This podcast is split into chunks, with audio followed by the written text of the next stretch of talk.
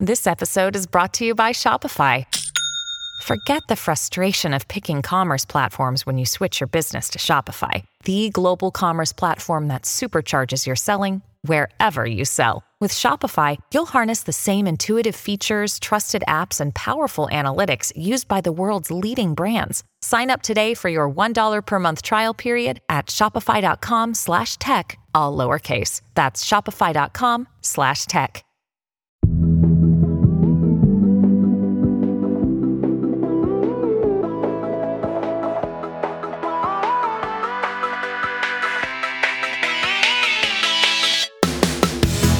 Rachel Hampton. And I'm Candice Lim, and you're listening to ICYMI, In case you missed it. Slate's podcast about internet culture. And hello, ICYMI friends. It's me, back from the sabbatical grave just for y'all. I'm the ghost of Christmas past. If you've guessed by the title of this episode, we have introduced a new yearly tradition. If you're anything like us, you've probably completely forgotten what you ate for breakfast two days ago, let alone what happened on the internet at the top of 2023. To give you a little refresher, to remind you of what we all have collectively been through. We're running through our top internet moments of the year. But before we get to that, I would actually like to take a look back at the pop culture moments of the year that have haunted, delighted, or mesmerized us. So, Candice, do you have a moment that comes to mind? Yes. So, Rachel, jump mm-hmm. back in the time machine with me to March 2023 because the moment I am still mad about is Austin Butler losing the Oscar for Best Actor. And so let's skip to Oscar night. Austin's category is being called Angela Bassett, who just lost the Oscar to Jamie Lee Curtis. Ugh. She is tightly gripping Austin's hand. She's saying, Baby, you got this. And then we hear this. And the Oscar goes to Brendan Fraser. The whale. It doesn't matter that no one likes the whale. People love Brendan Fraser. And I should have known that someone as young as Austin was not going to win the Oscar at 31. You know, there's a reason why Leo DiCaprio did not win until like his eighth millionth nomination, and it's because these are career Oscars. They're not performance wins. Plus, I just think more actors probably see themselves in Brendan, who really had peaks and valleys in order to get here. Whereas Austin, he he will always be a star in my heart since his Zoey 101 days. Wow. So, you know, I took that personally. And that is my moment. Austin, I hope you are in a safe space in a padded room when Jacob Elordi wins for Best Supporting Actor for his role as Elvis in Priscilla, because I get it. I get it. That's fair. That's really fair. I do feel like it is so hard for Austin Butler to have lost that the year before Priscilla comes out, and everyone is immediately comparing his performance to Jacob Elordi. And I haven't seen Priscilla. I haven't seen Elvis. I'm basing it purely off the trailers. I'm sorry. Jacob Elordi wins. like I know they're different movies. I know they're different performances, but I just feel like I get it more with Jacob. I'm sorry. I'm sorry. No, I unfortunately think that is how it's going to go. But Rachel, we move to you. What is the 2023 pop culture moment that you are still thinking about to this day? Okay, I had to dig deep for this because I have the cultural memory of a goldfish. Like I almost picked the Don't Worry Darling drama and then I had to recalibrate because that was in 2022. Can you believe? That was a whole year ago.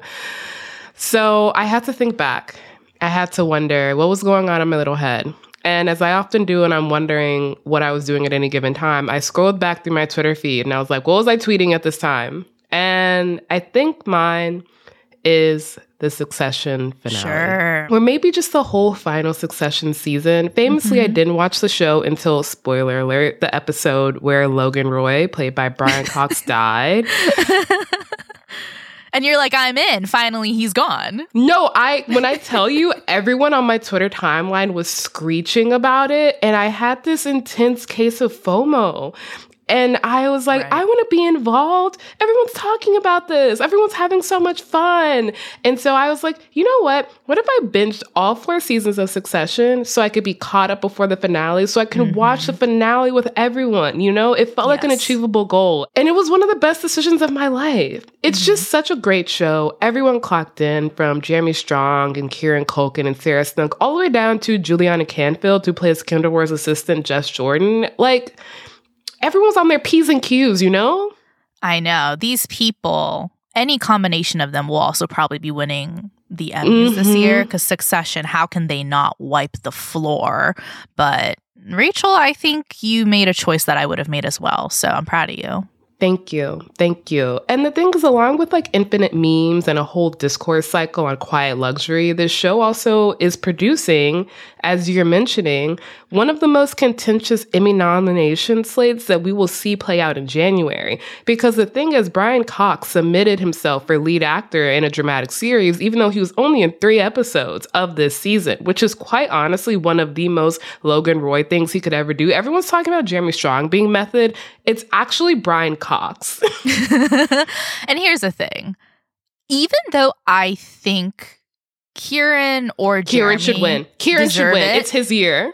right. It was one of the last real communal television show experiences that we had, you know, before the strikes, before Twitter really went down the drain, before everything kind of went a little sideways pop culturally. And honestly, take me back. I mm. miss it. Yeah.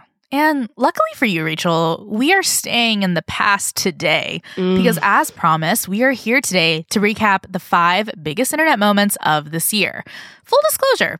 This is not an exact ranking, but more of a brain trust between Rachel and I, rounding up the moments that we thought defined this year online. And we're going to start with a certain submersible vehicle that had all of us waiting with bated breath after the break.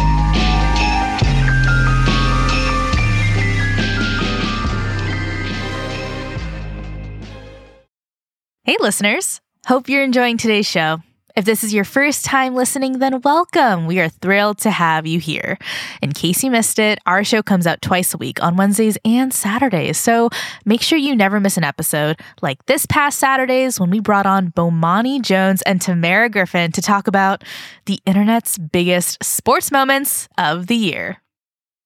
Tired of not being able to get a hold of anyone when you have questions about your credit card? With 24 7 US based live customer service from Discover, everyone has the option to talk to a real person anytime, day or night. Yes, you heard that right. You can talk to a human on the Discover customer service team anytime. So the next time you have a question about your credit card, call 1 800 Discover to get the service you deserve. Limitations apply. See terms at discover.com/slash credit card.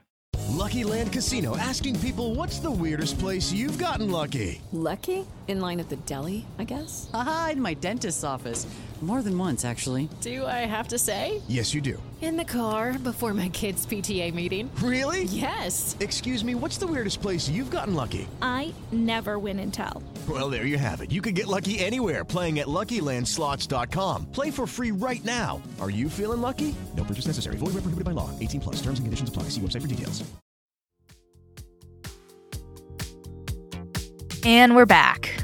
Rachel, I think you're queuing us up first. What do you have? Okay, I'm gonna be honest. This is a really hard process. Once again, I have the memory of a goldfish, and there were so many options this year to choose from. Colleen Ballinger performing an apology song with the hmm. ukulele, the Shein Influencer Factory Tour, Ozempic, Oof. Barbie, the Renaissance Tour, the Orca Revenge Tour on Humanity. But I finally narrowed it down for this episode at least to two major moments. As you said, these are not rankings. There is no order to this. One of them brought me, at least for a little while, immense joy. And one low key ruined my entire life and perhaps democracy. We'll find out in 2024. So, Candice, I'm actually going to give you the choice of which goes first. Would you like good then bad news or just plainly bad news first? Ooh. This feels like Sophie's choice, but mm-hmm. I am going to take good than bad for 500. Okay, great choice. And I have one word for you OceanGate. Oh my God, let's go. Yes, we are talking about the thing I fear the most the ocean. And we're also talking about a company that somehow named itself so effectively for controversy that it almost felt like a joke until it very much was not one. Back in June, a 22 foot long metal tube piloted by a Game Boy controller in the hubris of wealth captured our collective imaginations and reminded us why billionaires should not exist. I think this was actually one of your very first episodes. It was way back in uh in June, a few weeks mm-hmm. after you started. Yeah, it was. And I'm really glad that you were there to take me into the cavernous mm. tunnels of this mm-hmm. story. It's fascinating. It is. Like I said in that episode, this entire thing involved two of my favorite things in the world rich people antics and being reminded that the ocean is a beautiful mistress that we simply should not bother unless we need to. In hindsight, I actually started watching a lot of nature documentaries around this time. I got real familiar with David Attenborough, and I'm pretty sure that was because OceanGate informed me of the existence of the giant squid and the colossal squid, which are two different things, to be clear, two separate things. That is so interesting. And before we get into why OceanGate made your list, could you remind people what happened? Mm-hmm. Mm-hmm. So OceanGate is was honestly unclear what happened to them after this. I can't imagine they're doing well. Anyway, OceanGate is slash was a company that led expeditions to places like the wreckage of the Titanic, which is where the Titan, which is the name of the submersible vehicle, was supposed to be taking four paying passengers plus a pilot on June 16th. Mm-hmm. And each passenger paid around like a quarter of a million dollars, right? Mm-hmm. Mm-hmm. Yes, to sit in a space around the size of a minivan with all the seats removed that had one window. Please be reminded if you've ever been in a minivan that there are several windows in a minivan. Just, I feel like that's an important reminder here. Another important reminder OceanGate had been a controversial company for years before this expedition. Also, importantly, maybe most importantly, the former CEO, founder, and pilot of OceanGate slash the Titan was married to a Macy's heiress, mm. which made it even wilder when another Macy's heir singer songwriter King Princess chimed in about the hubris of billionaires in a now deleted video. But they did it because they had the money to, and they died. So now these people are like, oh, I have I have so much money. Oh my god, I just want to go to the in, inhabitable depths of the ocean in a GameCube. No, dead. Sorry. God, I remember this video, and I was like, you know what? This is the one time I will allow Nepo baby commentary. It was also so funny because the video got deleted, and I wonder if it's because someone texted King Princess, like, hey, this is your cousin. So the submersible was supposed to ping the big ship that it was launched from every 15 minutes of what was supposed to be about a two hour and 30 minute journey down to the wreckage. And an hour and 45 minutes in, the pinging stopped. As we now know, the submersible imploded at that point because of you know, the immense pressure of the ocean and allegedly shoddy workmanship. But at the time, the loss of contact with the submersible triggered like an international naval search. And theoretically, there were 96 hours of oxygen available on the Titan. And so as the days go on, news outlets are just sitting here with a little countdown clock. It's like New Year's. They're like 48 hours of oxygen, 24 hours of oxygen, seven hours of oxygen. What's going to happen? And so, all throughout these 96 ish hours, we collectively as a society are sitting on the edges of our seat, gaming out what could be happening, wondering how this will end, making fun of rich people's obsession with their only natural predator, the Titanic. And while the end was tragic. Those 96 hours were truly a testament to how deeply a single story can saturate every part of our lives. Yeah, I think the image I remember most is just the amount of animated reenactments of mm-hmm. what of what could have possibly happened when it imploded and I was like, uh-huh. you guys are guessing I'm guessing, but now we're just making animations. Sure. It was one of those increasingly rare moments where my Twitter, my TikTok, my science explainer videos, my New York Times push alerts were all talking about the same thing, which is the physics of an implosion. Cindy, the news is on. Another little white girl done fell down the well. How do you lose a submarine. There are many reasons why most of the missions to the Titanic are done with remotely operated unmanned vehicles. One of the reasons being humans really aren't meant to be at that depth. They're down at roughly 400 meters or over 12,000 feet. Now, at two or 300 meters, the pressure is so great that your lungs cannot inflate. Do you have optimism that they are going to be able to find um, this, this vessel? No. That's a hard answer to hear. Yeah. And it was just really fascinating to see everyone tracking the story like 24 7, finger on the pulse. I won't sleep until it's found. Like, mm-hmm. we were, we'll remember this. We'll tell our grandkids for sure. Exactly. It's almost like watching the Wikipedia page you stumble upon at 2 a.m.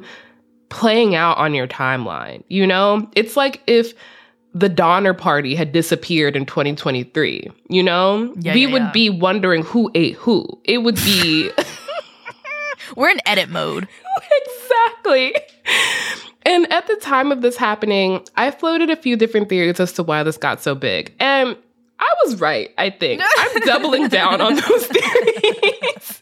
You're like, here's my animation. Here's my animation several months later. First, as a culture, nothing captures our attention like people being stuck somewhere they cannot get out of. We're all a little bit claustrophobic. So whenever something like Big Boat Suez Canal happens, yeah. or The Boys in the Cave, or Balloon Boy, or Timmy in the Well happens, we're all locked and loaded waiting to see if they're gonna get out. Mm-hmm. And before the submersible imploded, I think I actually, you know what? Let me not speak for anybody else because a lot of y'all actually have science knowledge and immediately knew that they had died. I thought that these billionaires were just stuck in a tiny metal tube that was bolted from the outside, floating through the ocean, waiting for somebody to rescue them. And that is objectively wild. Mm-hmm. Second, I truly believe that all of us, on some level, deep down, maybe biologically, are a little bit obsessed with the ocean. Sure. Not enough to go there, but enough to be vaguely curious about anything relating to it. It's scary. It's beautiful. We know less about it than the surface of Mars. Colossal squid. I mean, can I add a addendum to this, which is Rachel, is it maybe your Pisces connection speaking to you? That's entirely likely. Mm-hmm. I I feel a deep kinship with the ocean, but I also again I can't swim, so I'm just like it's respect from a distance. There you, go. you know. And my third reason for why we were all obsessed with this is we love hubris. Like, I'm sorry, but if Elon Musk went up in one of his little SpaceX rockets and exploded on the way there, we'd all cheer. And we know it. It's like Jackass, but with people who have too much money.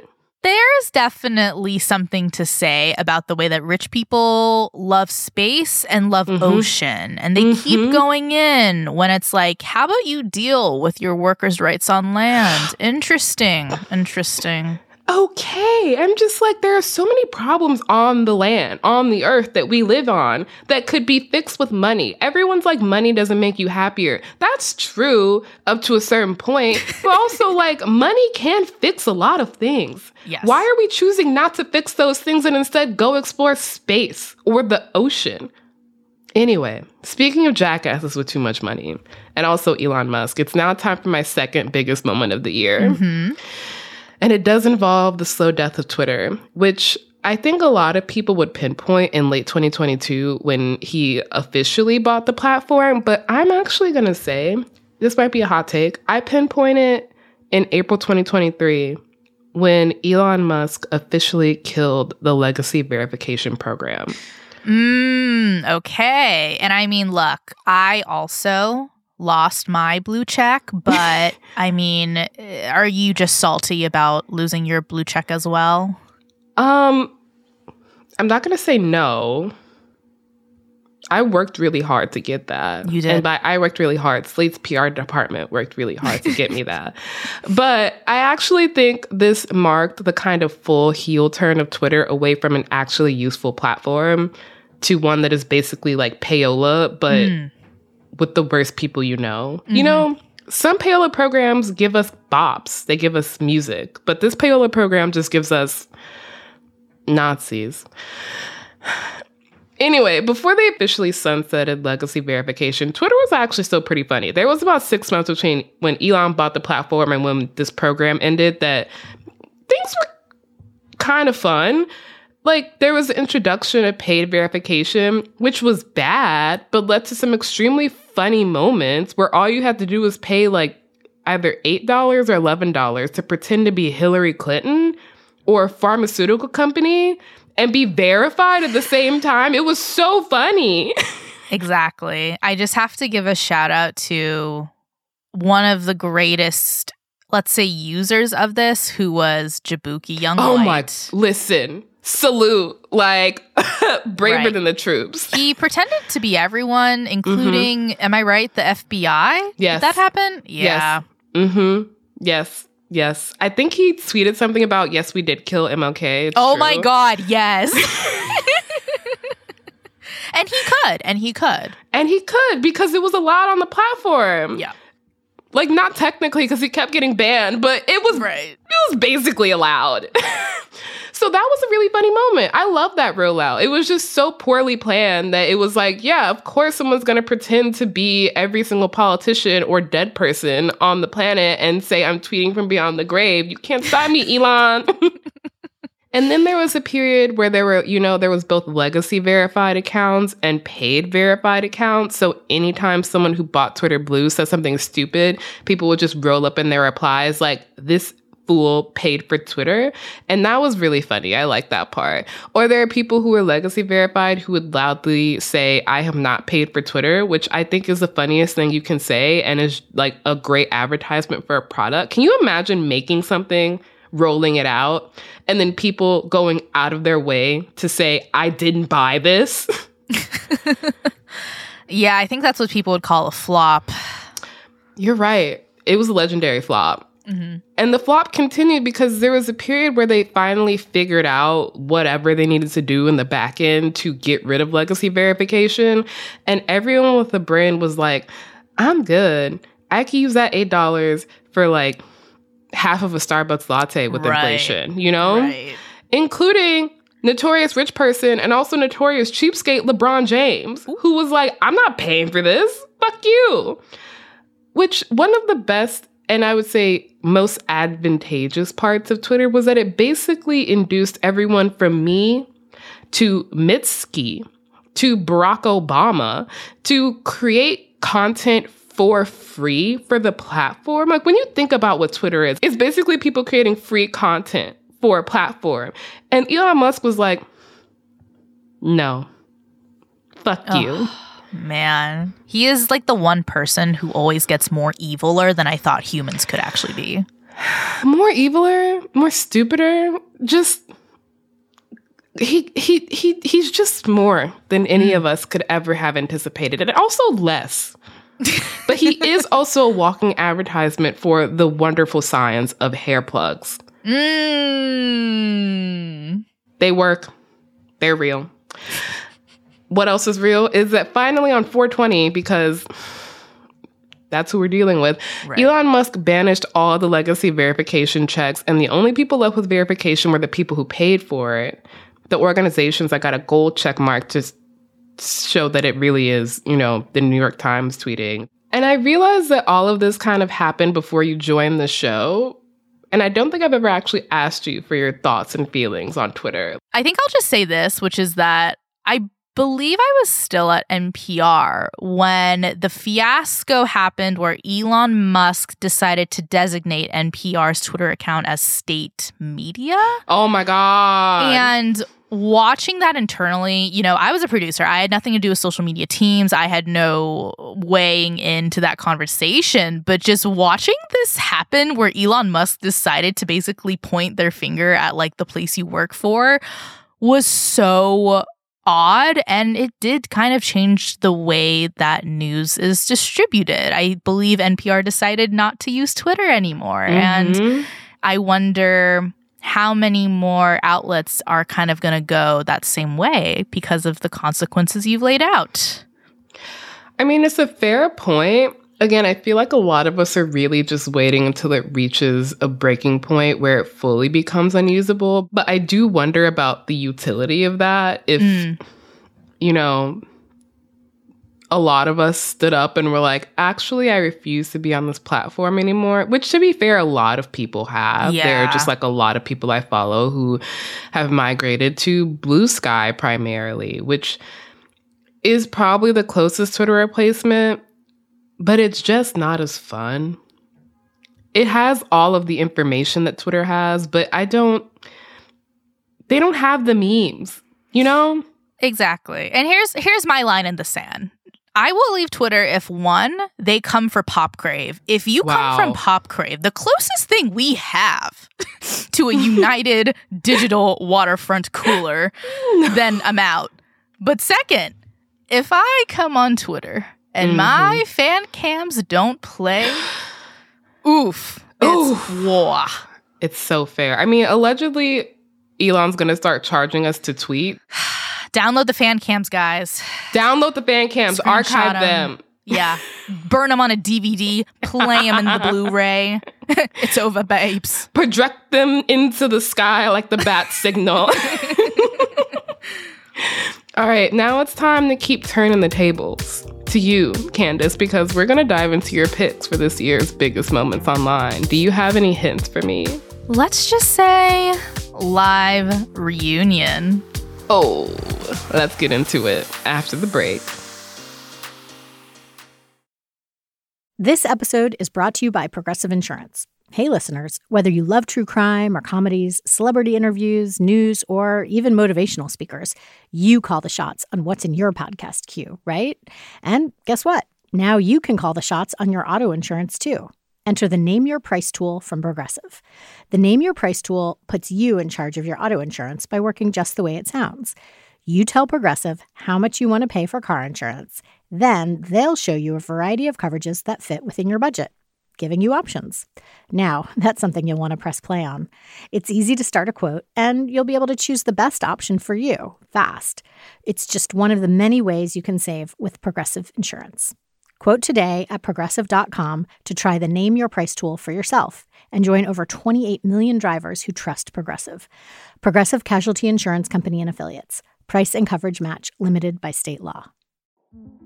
In 2007, TV network CBS dropped 40 kids in the middle of the New Mexico desert as part of a brand new reality show. These kids would have to build their own society from scratch. And if this sounds like Lord of the Flies to you, well, it was meant to. We were on this mission together and we were going to prove to the world that we could make a better society than adults could. I'm Josh Gwynn, and I want to know what this wild TV experiment was really about. Split Screen Kid Nation, a six part podcast from CBC. Available now.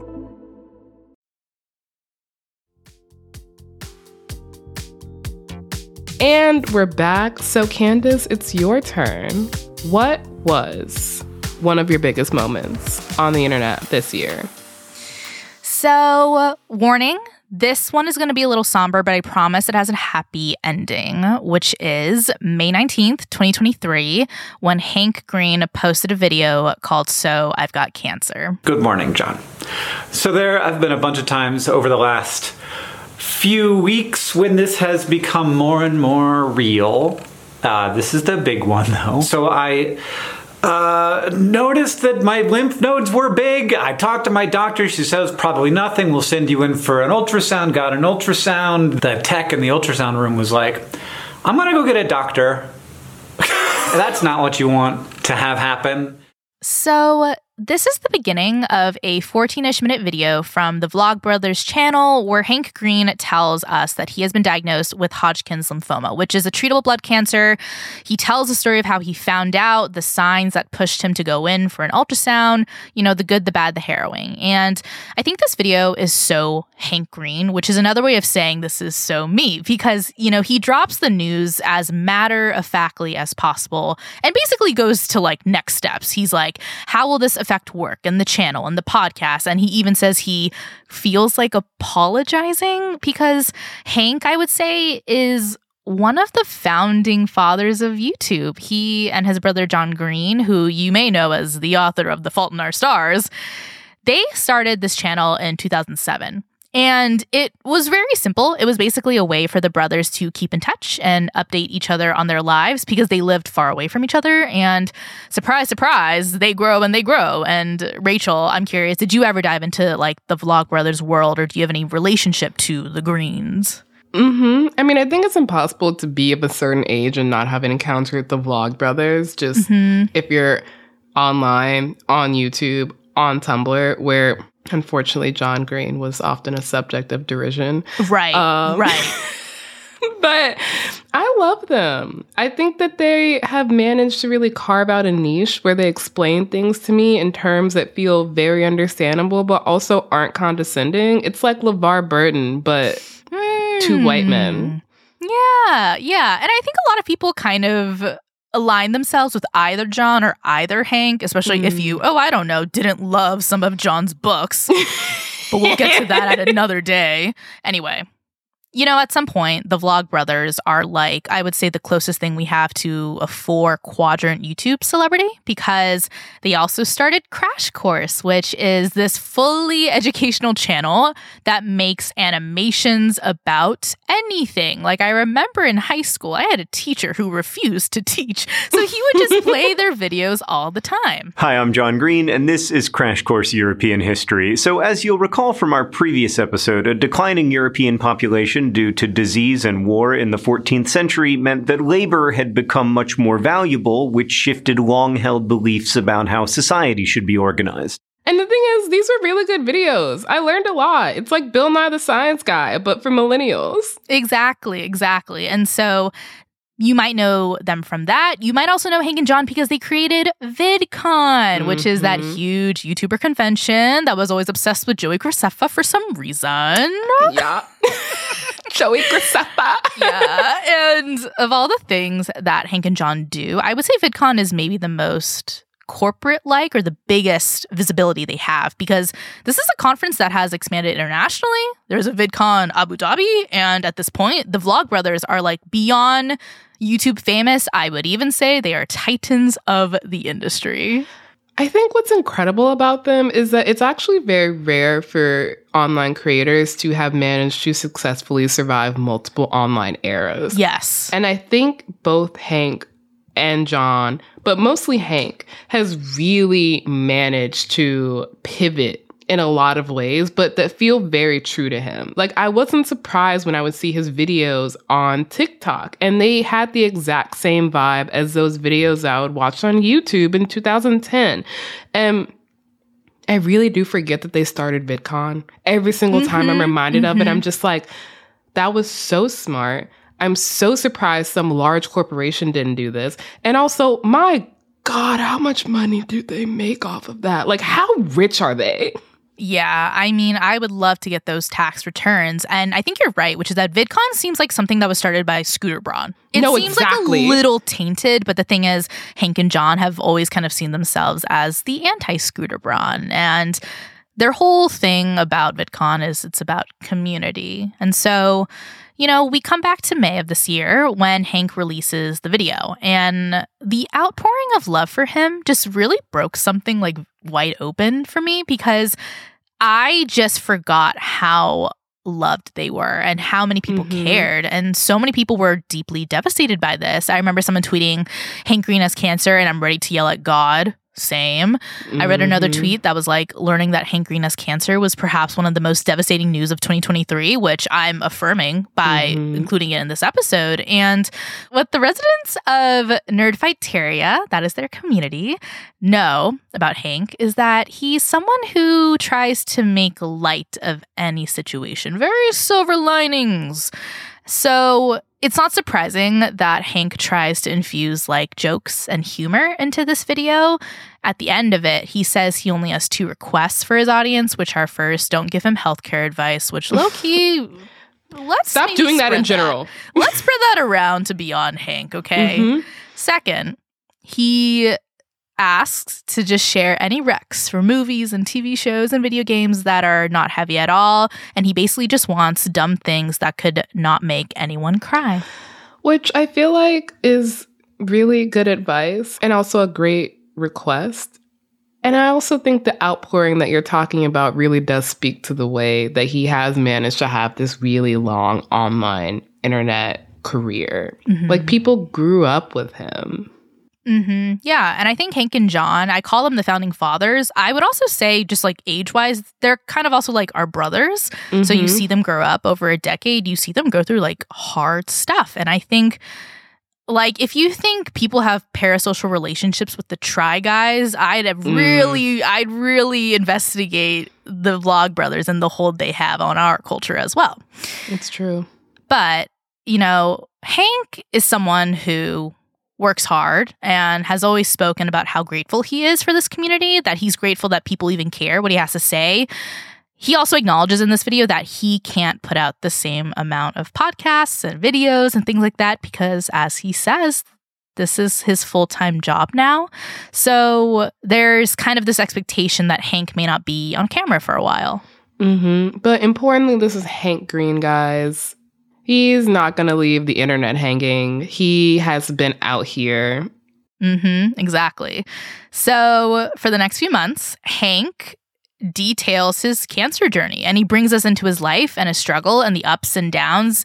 You know, he shaves his head and he talks about radiation therapy. He comes through with a gift guide for cancer patients. And one of my favorite videos of his during this time is called My Cancer Press Tier List, where he ranks the mainstream news coverage of his cancer diagnosis. The New York Times. Uh, I like this headline Hank Green, novelist and YouTube star. Not even author, novelist. Also, no scare quotes, it says treatable cancer. Great, love that. Now, John, you do make an early appearance in paragraph number three, but then they go on to give me two full paragraphs about my books, which, mm, fantastic, love that. I'm gonna give that an A.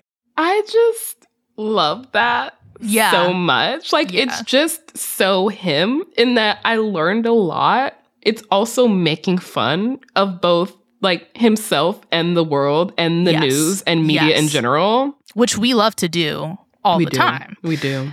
And I think this video just highlights Hank's desire to proceed as upbeat as possible. And something I also enjoyed about the channel during this time is that John is like his actual brother and he Mhm. loves Hank. And watching him process this journey is also an interesting lens into something that is scary and very talked around but not about. And so it made me appreciate the fact that these are two brothers who actually like and love each other even after all this massive success that very easily could have ripped them apart. hmm I mean, like you mentioned the Try Guys, and they very famously had a falling out that could have been on this list, honestly. But Hank and John have managed to last and last in a way that, again, has felt genuine for their entire time online. There's never been a moment where I've really been like, this is just for the cameras. Right. And you said there's a happy ending? I did. So on August 21st, Hank Green tweeted that after his first post treatment follow up with his oncologist, he is officially in complete remission, and the crowd cheered with glee. Uh, just for context, according to the National Cancer Institute, this means that all signs and symptoms of cancer have disappeared. Hank acknowledges that the journey isn't completely over yet because they're going to do another scan in three months. They have to keep a close eye on it for two years. Some doctors consider you cured if you are in complete remission for five years or more. But hearing this news felt like a sigh of relief for Nerdfighteria and just anyone who has been impacted by Hank and all those AP Euro videos. And I guess how would you describe Hank's presence online nowadays in the kind of months since he posted his remission news? hmm Well, I think Hank, with the support of John, is still trying to take this easy and kind of slowly integrate back into his, you know, original work schedule. But I appreciate this recognition that you don't just magically go back to normalcy once you're in remission. You know, he's been mm-hmm. posting videos about growing a beard after chemo, and then he's also posting videos about geoengineering and the United Nations. Of course. And so he's kind of like acknowledging the world, but also himself still. And at the end of the day, I I think it's safe to say Nerdfighteria is doing well, and we still love Hank. John, you're okay for now. Let's see what that next book brings. we'll see what the Looking for Alaska adaptation mm, brings. Mm, so, Candice, our last moment, your last internet moment of the year, for this episode at least, is something we covered on the show. Something I remember quite clearly. Something that has given me a little bit of PTSD. Mm. And it has something to do with love, perhaps? Love being blind, maybe? That's right. Because, mm. listeners, I want to take us to April 16th, 2023, mm. also known as the Love is Blind live reunion. We actually have no idea what's going to go down at this reunion. You know why? Because we're doing it live. That's right, the first live reunion in the history of Netflix. That means anything could happen. Literally anything. And when it does, we will be just as shocked as you are. So, I find this trailer for the reunion so creepy because could Nick and Vanessa Lachey have predicted Netflix's servers crashing? Could they have predicted an emergency IT request? I mean, did they see a Twitter uprising over a reunion? I mean, clearly not, though it feels like they accidentally foretold yeah. that something was going to happen. And the thing is i love that you picked this moment because if i'm correct you're not a love is blind person. No i'm not. And so the fact that i even know about this that i was refreshing my feed mm-hmm. on april 16th from 8 to 9 p.m et it proves that this moment was that girl. Mm-hmm. so just to set the scene Love is Blind, Netflix reality dating show where 30 or so men and women are holed up in these pods. They go on these little dates, they talk through walls, but they can't see each other. If they pair up with someone, they reveal their corporeal beings mm. and they basically move in together, fight with each other, all that stuff. And at the end of the show, they all convene in what looks like the conference room of a Ramada Inn and they walk up the aisle for a supposed wedding. Mm-hmm. But at the altar, they individually have to say whether they're like, I do or I don't. So we jump to April 16th when Netflix decided to air a live reunion special following the fourth season of Love is Blind. Rachelle, this is where I tap you. Okay. Thank you. Mm-hmm. Were you looking forward to this one? Like, was this season worth a reunion? Yes. I would say this was the best season of Love is Blind besides the very first season. This was the season where it had everything we could possibly need from Love is Blind, which is real love, mm. couples that we're genuinely rooting for, and also drama. Absolute chaos. Some of the most noxious personalities I've ever seen on television until Love is Blind season five. Exactly. And so, as you can tell, people are getting ready. Okay. Mm-hmm. The wires are plugged in, the laptops are open, the popcorn is popped. Yes. Apparently, there was a little waiting room message that said, It's almost time. The live event will start soon. And then mm-hmm. the clock, it strikes eight. And there is no reunion to speak of. Instead, there's an error message. It says, There's an issue with the live stream. Hang tight. We're trying to fix it as soon as possible. You refresh the page, still an error message. You sign in, sign out, restart the laptop, reboot the router, and yet, no Nick, no Vanessa, no Lachey.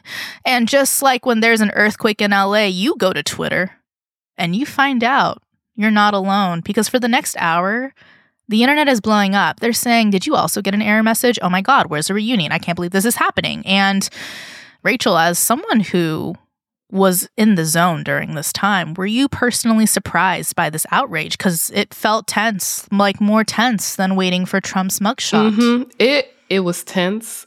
I have honestly never been more stressed in my life. That's a lie. I have been. I'm not going to be that dramatic, but it was wild.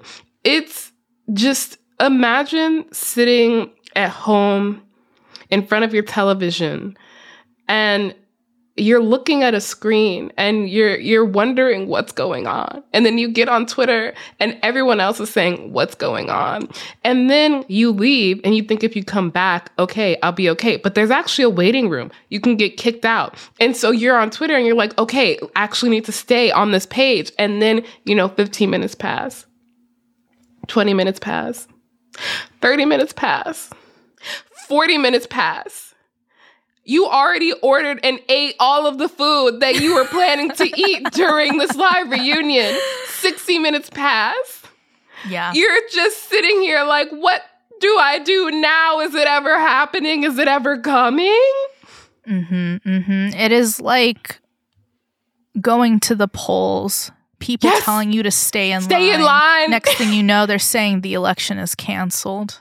It was giving me flashbacks to 2020 when we just didn't know who was president for weeks. Oh, yeah. Oh, yeah. And the thing is, like, there were definitely theories being floated around, like, oh, maybe this cast member was late. Maybe they refused to be on camera. Maybe the servers got overwhelmed. And not that this totally helped, but Vanessa Lachey, she does go on Instagram Live during this, and she kind of infers that this is like a technical issue, not like a physical issue, because it looks like everyone's there and ready to go. So, what is happening? hmm And a quick reminder this was to air Sunday at 8 p.m. You know what's happening at 9 p.m.? Succession. This was before I tapped in, so I really was like, oh, I don't care what the fuck anyone else is watching right now. like, I'm staying here. Like, Vanessa, what if I want to change the channel? Is the live reunion going to be posted on Netflix at some point? How am I going to watch this? Exactly, exactly. And at 9:29 p.m., Netflix they tweet to everyone who stayed up late, woke up early, gave their Sunday afternoon. We are incredibly sorry that the Love Is Blind live reunion did not turn out as we had planned. We're filming it now. And we'll have it on Netflix as soon as humanely possible. Again, thank you and sorry. Stunning. Absolutely stunning. Wild. So by 1:40 a.m., Netflix calls their time of death. And they Mhm. tweet that the reunion will be available globally the next day at 3 p.m. So the reunion does eventually happen. Just asking Rachelle, was it was it good? Was it worth it? No. Okay. There's never any point of doing a live reunion because importantly, reunions, the most well-known reunions are Real Housewives reunions. Right. They tape for 13 hours to get you the most dramatic moments possible. When filming is taped live, it means they only have an hour with all the cast members, so you don't get most of your questions answered. That's true. And those Real Housewives reunions are edited pretty heavily. So imagine an mm-hmm. unedited version of people who are not actually reality stars just throwing jabs in the presence of Nick and Vanessa Lachey. Crazy. Apparently, when the reunion does upload, it literally starts with Vanessa Lachey acknowledging, We are no longer live, but we are now Mhm. finally here. And I'm like, All right, congrats to you for that rewrite. But it's too late. The damage is done. The hashtag love is late, it's been trending on Twitter. And for me, the nail in the coffin was Netflix themselves going on to Tudum, which is a site they own. And under the FAQ section, which asks, How do I watch Love is Blind, the live reunion? Their best answer is just like getting engaged to someone sight unseen, going live can be slightly unpredictable. I don't like when companies fuck up and try to make a joke out of it. Yeah, Just say cute. sorry. You wasted my time. And I would say this was a monoculture event for Twitter because all the tweets were good. I think if this happened right now, I wouldn't know what people thought about it until 20 hours afterwards because of the way the Twitter algorithm works. Right. Right. I remember one tweet from Katie Delaney who wrote, Netflix fucking up this Love is Blind reunion so badly has forced me to sit silently and reflect on my life for the last 23 minutes, and I do not like what I'm seeing. Same. Absolute same. I was sitting in front of my laptop just like, how did I get here? How dare you take away my scheduled dissociation time? exactly. What I took away from this absolute catastrophe of ITT Technical Institute proportions is Wow. that Netflix does not know what they are doing at mm-hmm. all. And while they keep seeing themselves as like the future of television, they are not that good at acknowledging or mastering the history of television because live events are not a mm-hmm. new concept. News, sports, Saturday Night Live, these are live broadcasts that happen daily, weekly, with no technical hiccups because NBC, ABC, CBS, the big Yes. boys, they have done this for decades on decades. And this was kind of the first hole for me in terms of realizing Netflix is a flawed industry leader. And it made me Mhm. think, okay, is Netflix really the right replacement for network TV and cable, award shows, things like that? Are streaming services actually going to meet that criteria when it comes to having the wires plugged in and their Mhm. servers properly functioning when it's time to hit the mat? I just think Netflix really lost their credibility that day. And the thing is, this was a dry run for them. This was them trying to prove to the world, yes, you can give us that contract to the Super Bowl and we will be okay. Yes, we will air the live finale of American Idol and everyone will see who won. and they proved they cannot do it. They shat the bed so badly. It was honestly kind of incredible. They it harder than Kendall Roy, okay? and something else I want to know after this flop, Mm-hmm. the WGA strike begins in May. Then the SAG strike begins in July. Mm-hmm. And one of the biggest bads in both those negotiations was Netflix, who let writers and actors strike because they thought, "Mm, we don't need them. We have a catalog of Love is Blinds and Selling Sunsets to get us through the year. And I think the live reunion was this like precursory warning to Netflix and the studios that reality TV can't save you. And your underestimation of how long the writers and actors will strike until they reach a fair deal proves that you don't know what you're doing. You don't understand supply and demand because if you did, you'd beef up the servers. You'd know that a lot of people would be paying attention to the season four live reunion of Love is Blind. And Netflix, you ain't shit. That's it. So, those were the biggest internet moments of the year, according to us. And you might be wondering, Rachelle, Candice, y'all said there were five moments, but I only counted four. And to y'all, I would say congratulations. You paid attention to Sesame Street. Alma would be proud. Hmm. Well, after some internal discussions, we decided that moment number one was too big for a segment. So you're going to have to wait until Saturday when we do a full episode on our number one internet moment of the year. And to hold you over, we'll give you a hint. It's something we didn't cover on the show.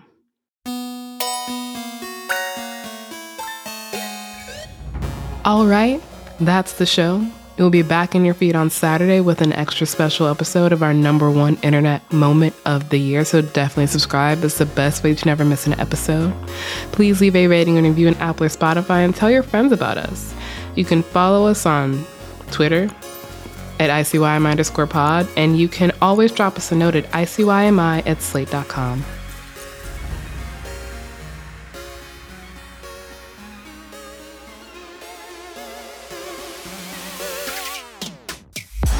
ICYMI is produced by Sierra Spragley Bricks, Rachelle Hampton, and me, Candice Lim. Daisy Rosario is our senior supervising producer, and Alicia Montgomery is Slate's vice president of audio. See you online. Or under the sea. Hello, it is Ryan, and we could all use an extra bright spot in our day, couldn't we? Just to make up for things like sitting in traffic, doing the dishes, counting your steps, you know, all the mundane stuff. That is why I'm such a big fan of Chumba Casino. Chumba Casino has all your favorite social casino style games that you can play for free anytime, anywhere with daily bonuses. That should brighten your day a little. Actually, a lot. So sign up now at chumbacasino.com. That's chumbacasino.com. No purchase necessary. Group. Void were prohibited by law. See terms and conditions. 18 plus.